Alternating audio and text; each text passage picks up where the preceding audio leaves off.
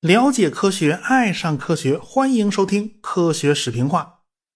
咱们呢，书接上文，在一九一零年的十一月十四号，飞行员伊利驾驶着飞机从伯明翰号轻巡洋舰上起飞成功，飞到四公里以外的陆地上，顺利着陆了。这是飞机第一次从军舰上起飞，其意义是不言而喻的。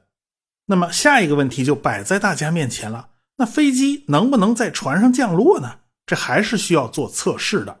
这次测试用的船呢，就换成了排水量1.4万吨的宾夕法尼亚号重巡洋舰把，这个船给加大了一号。这个宾夕法尼亚号的尺寸呢就比较大，它后甲板呢就长一点。因为后甲板还有大炮等等乱七八糟的设备，所以呢，要想铺设一条飞机跑道，就等于是得搭个棚子，哎，在这个棚子顶上起降飞机。跑道呢也是倾斜的。船尾那一节啊，还特别的斜。上次呢是在伯明翰号上那个跑道啊，它也是倾斜的，只不过飞机起飞呢是下坡，那个现在呢这飞机是降落，它就反过来，它就变成上坡了。宾夕法尼亚号的尾端铺设的飞机跑道呢有三十七米长，宽度不到十米，在上边挂了二十二道拦阻索，前边还加了缓冲网。说实话。这个降落的难度要比起飞还大，因为这个起飞就相当于跳崖，它前面是没有障碍物的。它的麻烦在于飞机在落水之前啊，你得爬起来。这降落呢就刚刚好相反，这驾驶员呢是驾驶着飞机奔着军舰的上层建筑就直接飞过去了，他那状态就跟撞山差不多，你得克服那种天生的心理障碍才行。这次做试验呢，选用的还是上次那架 Codis 的小飞机，多新鲜呢！海军就这么一架飞机，你不用它用谁呀？不过呢，还是把附带的浮筒给装上了，你万一降落不到船上，也是可以在水上降落的，这叫以防万一。飞行员还是选择了伊利，上次就是他从船上起飞嘛，这事儿他熟啊，还是他吧。所以试验地点呢，选在了西海岸的旧金山的近海。试验的时间呢，选在了一九一一年的一月十八号。这一天的天气呢也非常不好，风浪很大，这其实是对飞机很不利的。好在驾驶员伊利的技术不错，他对准了军舰的屁股就降下来了。这个飞机的轮子一接触木质的跑道，这伊利立刻就把发动机给关了，同时拉舵抬起飞机机头。这样的话呢，滑跑距离就可以短一点。因为呢是顺风操作，所以他这个操作实在是有点难度。好歹呢还有这个。拦阻索帮忙，他连挂了十一道拦阻索才停下来。啊，那个时候拦阻索呀，其实就是一根绳子，两头挂着两个大沙袋啊。这个飞机滑跑了九米就停下来了。所以这次军舰降落试验呢是宣告成功，也就是说，飞机从军舰上起飞是可能的，在军舰上降落也是可能的，尽管难度有点大。当时呢，在军舰上参与试验的人员都很兴奋呐。那军舰的舰长还在军官餐厅上请大家搓了一顿。这个舰长认为这次试验是人类历史上非常伟大的时刻啊，在历史上可以排第二。那第一是谁呀？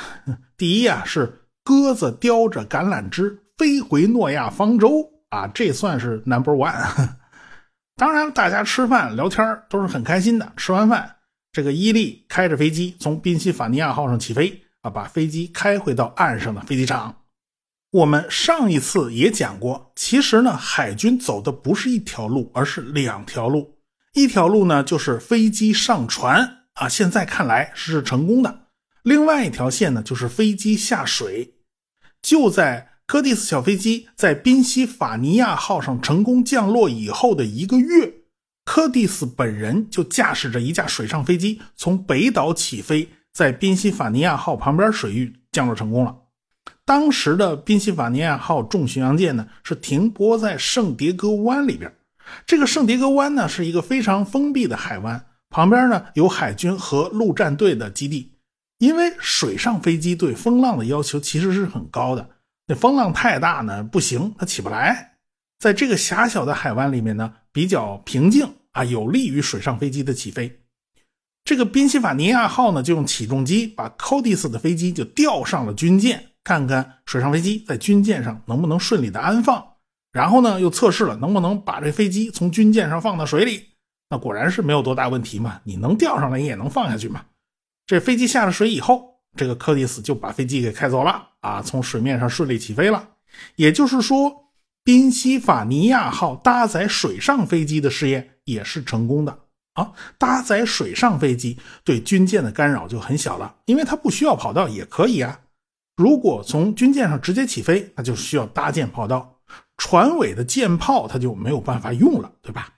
鉴于这两种试验呢都成功了，所以美国国会众议院决定拨款二点五万美元扶持海军航空事业。当年的美元还是很值钱的啊，这点钱呢足够买三架飞机了啊，这就比以前宽裕多了哈。不过呢。就在一九一一年的十月十九号，噩耗传来，伊利在一次飞行事故之中丧生了。当时的伊利呢，才二十五岁。我们要是向前算，算上历次气球的飞行事故，再加上飞机的飞行事故，这个伊利是世界上第十四个死于空难的人。啊，排在伊利前面的那个呢，就是英国的查尔斯·罗尔斯。呃，这个罗尔斯就是劳斯莱斯的创始人之一啊。这劳斯莱斯摊开了，不是罗尔斯罗伊斯吗？他就是那罗尔斯，他呢也是死于航空事故。他死的时候才三十二岁。说实话，在那个时代，死于空难的大半上都是这个航空先驱，因为普通人就没机会接触飞机嘛。啊，除非你让飞机砸了，那也算是死于空难啊。其他国家看到哦，美国人啊，这个玩舰载机成功了，也都开始研究军舰如何搭载飞机的相关技术。这英国人、法国人都挺着急的。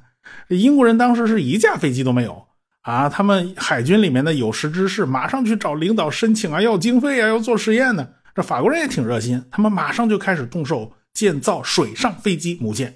哎，没错，水上飞机母舰最早是法国人开始搞的，它也不是全新建造，就是把一艘旧的鱼雷艇供应舰给改造了一下啊。这艘船呢？是叫闪电号，是专门用来给鱼雷艇啊送补给的啊，他得把那个鱼雷啊吊到那个鱼雷艇上，所以它上面带着吊车呢。这法国人就把这艘船呢拉回土伦的海军船长，在船头上铺了一块跑道啊，这样水上飞机呢就可以从船头起飞，回来的时候呢是降落到水里，然后用吊车给它吊来吊起来回收，这样呢就比较省事儿。这就是世界上第一艘水上飞机母舰。法国人在船上配备了瓦辛兄弟设计的水上飞机，这种水上飞机是水平舵在飞机正前方，主机翼特别靠后啊，它还不是一般的靠后，是特别靠后。这机身显得非常长，然然后呢，屁股后边是螺旋桨，长那模样就是好像普通飞机长倒过来了，这怎么看怎么别扭。当时法国人设计的飞机差不多都是这德行啊。另外一位法国航空先驱叫桑托斯·杜蒙的飞机，他也这路数。他俩早先都是一块玩的嘛，所以设计出来飞机都很像。桑托斯·杜蒙的这飞机就因为这个造型啊，被法国老百姓起了个外号叫“鸭子”。据说这就是“鸭式飞机”这个词儿的来源。到了1912年，法国人又配备了几种新的水上飞机。包括法曼的、纽波特的各家厂商的飞机都上来试试啊！法国人就在地中海开始了航空战术演练，啊，在水上飞机在几次演习之中都挫败了敌军的来袭呀。那飞机飞在天上，早早的就看到啊有偷袭的船只来了，这就说明法国人是非常明智的，他们知道这个航空是很有用的。英国人呢是先弄了一艘竞技神号巡洋舰进行改装啊，也给改造成了水上飞机母舰。英国人把头尾的主炮都拆了，改成了飞机平台，而且还安装了机库和保养设备。这样的话呢，水上飞机就能得到充分的维护嘛。在船头上哎装了一个起飞平台，尾部呢是停机平台。这个飞机呀也采用船上起飞、水里降落的这种方式。啊，他还怎然后再拿那个吊车给它吊上来。搭载的肖特式水上飞机有个特点，那就是机翼是可折叠的，这一点是特别受到海军大臣温斯顿·丘吉尔的青睐。现在的舰载机呀，那机翼也都是可以折叠的，一般呢都是向上弯。过去的双翼机就不是向上弯的，它没法向上弯啊。这双翼机折叠呢，就是像人的那个双手从平身到变成手背后的过程啊，差不多就这过程。现在的 E 二鹰眼预警机依然采用的是这种折叠方式，因为 E 二是平直翼，和过去的老式飞机是很像的。你别说，这个丘吉尔在军事武器的发展上是很有前瞻眼光的，把军舰从烧煤改成烧油就是他批准的。鼓励飞机上军舰也有他一份功劳。后来呢，海军研发陆地巡洋舰，也就是后来的坦克，丘吉尔那也是一百二十个支持。现在呢，这个皇家海军早早的就买下一艘运煤船，开始研究专门的航空母舰。这档子事儿呢，丘吉尔也是非常非常支持的。在当时呢，不仅仅是英国人在琢磨这档子事儿。呃，日本人也在琢磨这档子事儿啊。这个日本海军可以说是英国人的好学生，在航空方面，英国人也忘不了啊，手把手教一教这个好徒弟。就在一九一三年啊，日本海军把一艘日俄战争俘虏的商船给拿出来了，给改造成了若宫丸水上飞机母舰，标准排水量是五千两百吨，可以搭载四架水上飞机。英国就派出一个航空代表团跑到日本访问，帮助日本人训练飞行员。而且呢，日本还从英国买了好几架水上飞机，放在了若宫丸上。当然啦，大英帝国是万万想不到啊，这个日本人也在憋着建造专用的航空母舰，就是直接起降带轮子的飞机，而不是带浮筒的飞机。这英国人更想不到，在几十年之后，自己会被这个往日的徒弟打得灰头土脸的。我这都是后话了。这个美国人当时没有搞专门的水上飞机母舰，但是他们陆陆续续在普通的军舰上开始搭载水上飞机了。一九一四年，美国和墨西哥发生了纠纷，美国海军呢当时有十二架水上飞机，啊，密西西比号战列舰就搭载了几架水上飞机去侦察敌情，啊，这个飞行员飞了几圈，飞回来以后发现飞机的尾翼上有一个弹孔，啊，有个空了眼儿，不知道什么时候被打穿的，估计这就是有史以来。飞机第一次遭遇到地面防空火力的打击，这个任务刚执行完没多长时间，就在这一年，密西西比号和爱达荷号马上就被卖给希腊人了。这希腊人和奥斯曼帝国是邻居啊，这俩国家正在进行军备竞赛，在海军军舰方面，那也是针尖对麦芒，你买多少我就买多少，你买多大的我就买多大的。这奥斯曼帝国买了前无畏舰，又向英国。购买了几艘无畏级战列舰啊，还没到货。这希腊海军一看，哎呀，不行啊！这马上就向德国人订购无畏舰啊。美国的密西西比号是前无畏舰嘛，小了一号。不过呢，这不用等啊，你马上来了，人就能开走啊。所以希腊买了几艘美国船，先应一下急。当时呢，萨拉热窝事件已经发生了。这希腊人一看局势不对呀，欧洲这边打起来了，这巴尔干火药桶要被点着了，他们家就在旁边啊，不行啊，这个 他们火急火燎的就把这两艘军舰从美国给开走了。军舰到家一个礼拜，第一次世界大战就爆发了。由此可见，当时的局势已经紧张到了什么地步了。一战一爆发，欧洲就全都被卷进去了，然后亚洲这边呢就顾不上了。所以日本人就派若宫丸水上飞机母舰带着几架法曼式水上飞机从胶州湾起飞，飞行高度一千米，在天上转悠了俩钟头，啊，总算是把德国人的布防情况看得清清楚楚、明明白白，而且还拍了大量的照片。从此呢，日本人的水上飞机隔三差五就来飞一趟，总飞行时间七十一个小时，一共飞了四十九趟。那来了都来了是吧？你顺手扔点炸弹，那不算过分吧？所以日本人顺手就把德国人的无线电台给炸了。这个德国人就和本土失去联系了，就不知道该该该怎么办了。这日本人扔炸弹扔了能有两百颗，但是确认击中目标的只有六到八颗啊，这就跟瞎扔也没什么区别了。不过日本人的行为可以看作是世界上第一次啊水上飞机的空袭作战。后来嘛，德国人就投降了，总共抵抗了也没几个月啊。德国人为这个远东的殖民地死磕，他不值，那干脆投降了事了。不过日本人后来占领了青岛，就日后就导致了山东问题嘛。一九一九年的五四运动不就是因此而起的吗？德国人在亚洲并不想拼死抵抗啊，这不值个的。但是在欧洲家门口那就不一样了，那德国人是打的拼命啊，那欧洲战场打的跟绞肉机也差不多了。后来英国人就把航空力量全都派到欧洲大陆去打仗了嘛。英国人倒是不担心德国人的飞机，因为飞机航程短，载重量有限，它带不了什么东西。啊，这个英国人总是担心德国人的齐柏林飞艇跑过来轰炸英国，因为飞艇是靠空气浮力，所以它飞在空中啊，它不消耗能量啊。它所有的能量都是用来推着往前跑，这才花多大点能能量呢？所以它无论是续航能力、载重能力，它都很强。呃，所以这就成了英国人的心腹大患了。那怎么办呢？英国人一算计，还是把齐柏林飞艇消灭在老窝里最好啊！攻击飞艇基地超出了当时陆基飞机的作战半径了。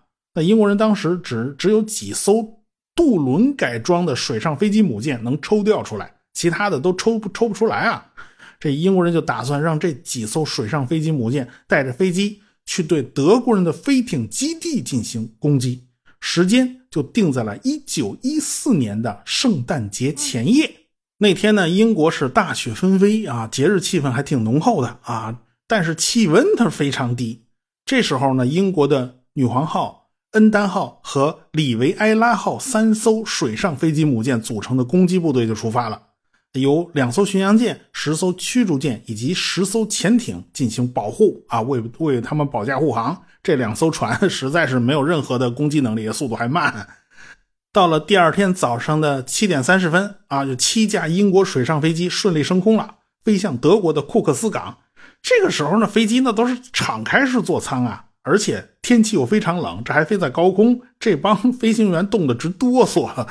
然后呢，这手都不听使唤，都木了，就操纵着飞机艰难地向目标飞去。而且下边呢还下大雾，啥都看不清楚。尽管飞行员们为了看清楚地面的物体啊，他不断的降低飞行高度啊，但是他们找来找去，始终是没找着德国的齐柏林飞艇基地到底在哪儿。那来都来了，你不能白来一趟吧？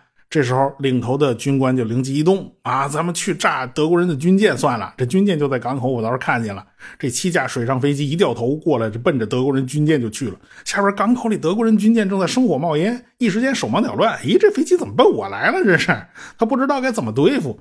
但是这个英国人的飞机呀，每架飞机只带三颗炸弹，每颗炸弹二十来公斤。这种小炸弹对于皮糙肉厚的军舰来讲，实在是构不成任何威胁。外加英国人准头实在是差，基本上都扔水里去了。这德国人虚惊一场。这时候德国人回过味来了，然后就乒乒乓乓的开始还击。幸运的是，这个英国飞机虽然挨了好几枪，它没有一架是被击落的。在返航途中呢，有几架飞机出了故障，就迫降在海面上；还有几架被荷兰给扣了。有两架飞机呢，飞回了出发基地。是人类海战史上第一次由水上飞机参加的战斗，就这样结束了。从这次战斗本身来讲，这个英国人实在是不算成功啊！让你去烧香，你居然连庙门你都没找着啊！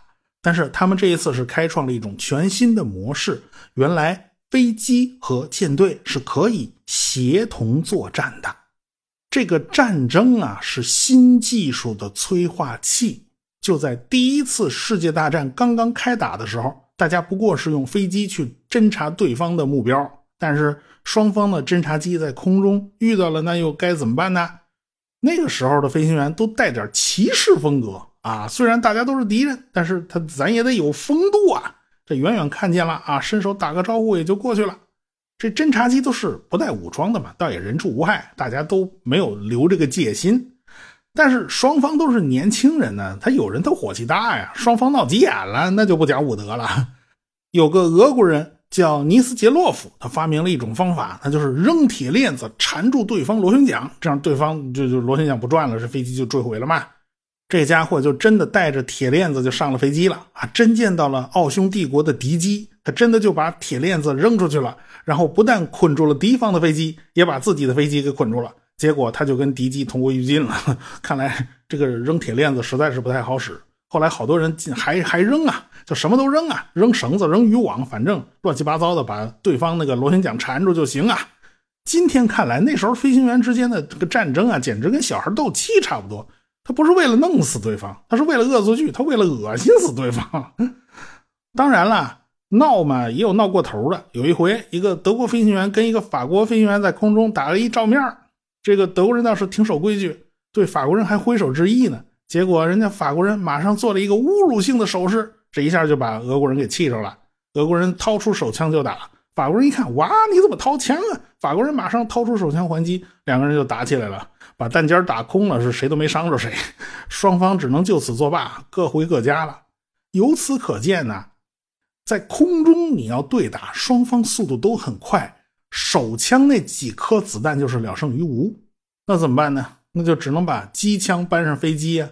可是飞机前头有个大螺旋桨啊，你那机枪的子弹怎么穿过螺旋桨呢？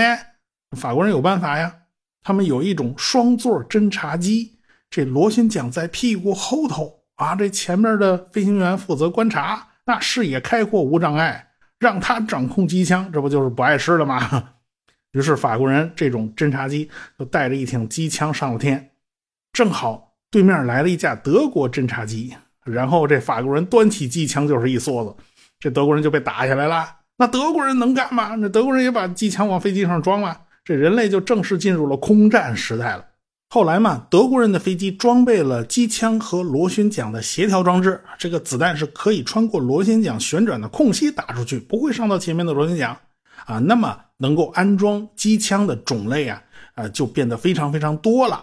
要知道，第一次世界大战打了没有几年啊，在这几年时间里面，航空作战水平那就突飞猛进呢。从无武装的侦察任务，到飞行员相互扔渔网、扔铁链子，再到拿着手枪对射，再到装上机关枪对打，到形成飞机编队作战，到形成飞机作战的战略战术，这个飞机的作战能力已经是不可同日而语了。空军的发展是不可能不影响到海军的。海军对于库克斯港的袭击并不成功，主要还是因为他们的飞机性能比较差。这海军呢，只能先改装更多的水上飞机母舰来应付。最新建造的一艘皇家方舟号水上飞机母舰呢，总算是服役了，被分配到了地中海舰队，而且呢，还参加了达达尼尔海峡战役啊，跟土耳其打起来了。这个皇家方舟号的速度实在是太慢了，它只有十节，太容易被敌人的潜艇攻击了，而且他带了八架老式的水上飞机。这个速度也不快，能力也不强，但是总好过没有，还是发挥了比较重要作用的。所以海军也觉得这个航空兵对自己很重要，无奈手里的家伙实在是不趁手啊。嗯，英国和德国后来发生了日德兰海战，这个水上飞机呢也起到了一定的作用，但是水上飞机母舰它都是由老旧的船只改造的，所以它航速非常慢，它老跟不上舰队活动。在一九一六年底的时候，英国人开了一次会，他们认为必须向海上投入更多的飞机。现在那些水上飞机母舰根本就是达不到要求的。海军的飞行员就发现了啊，这个带轮子的飞机就是比带浮筒的飞机啊，这个性能更好。而且水上飞机的收放也很麻烦。但是随着飞机的体积越来越大，重量也越来越大。这个飞机在军舰上的起降就再次遇到困难了。那现在的飞机可不是那种几十米的跑道就能起飞的那种小飞机了。你那么点跑道，你想降也降不下去。而且，军舰上的各种上层建筑也会对飞机的飞行造成很大的干扰。那这时候你该怎么办呢？英国人当时决定啊，我们改造一艘大一点的快速舰船来做一下测试。那么他们应该选哪艘船呢？呃，其实呢，一连串的麻烦还在等着英国人呢。我们下回再说。科学声音。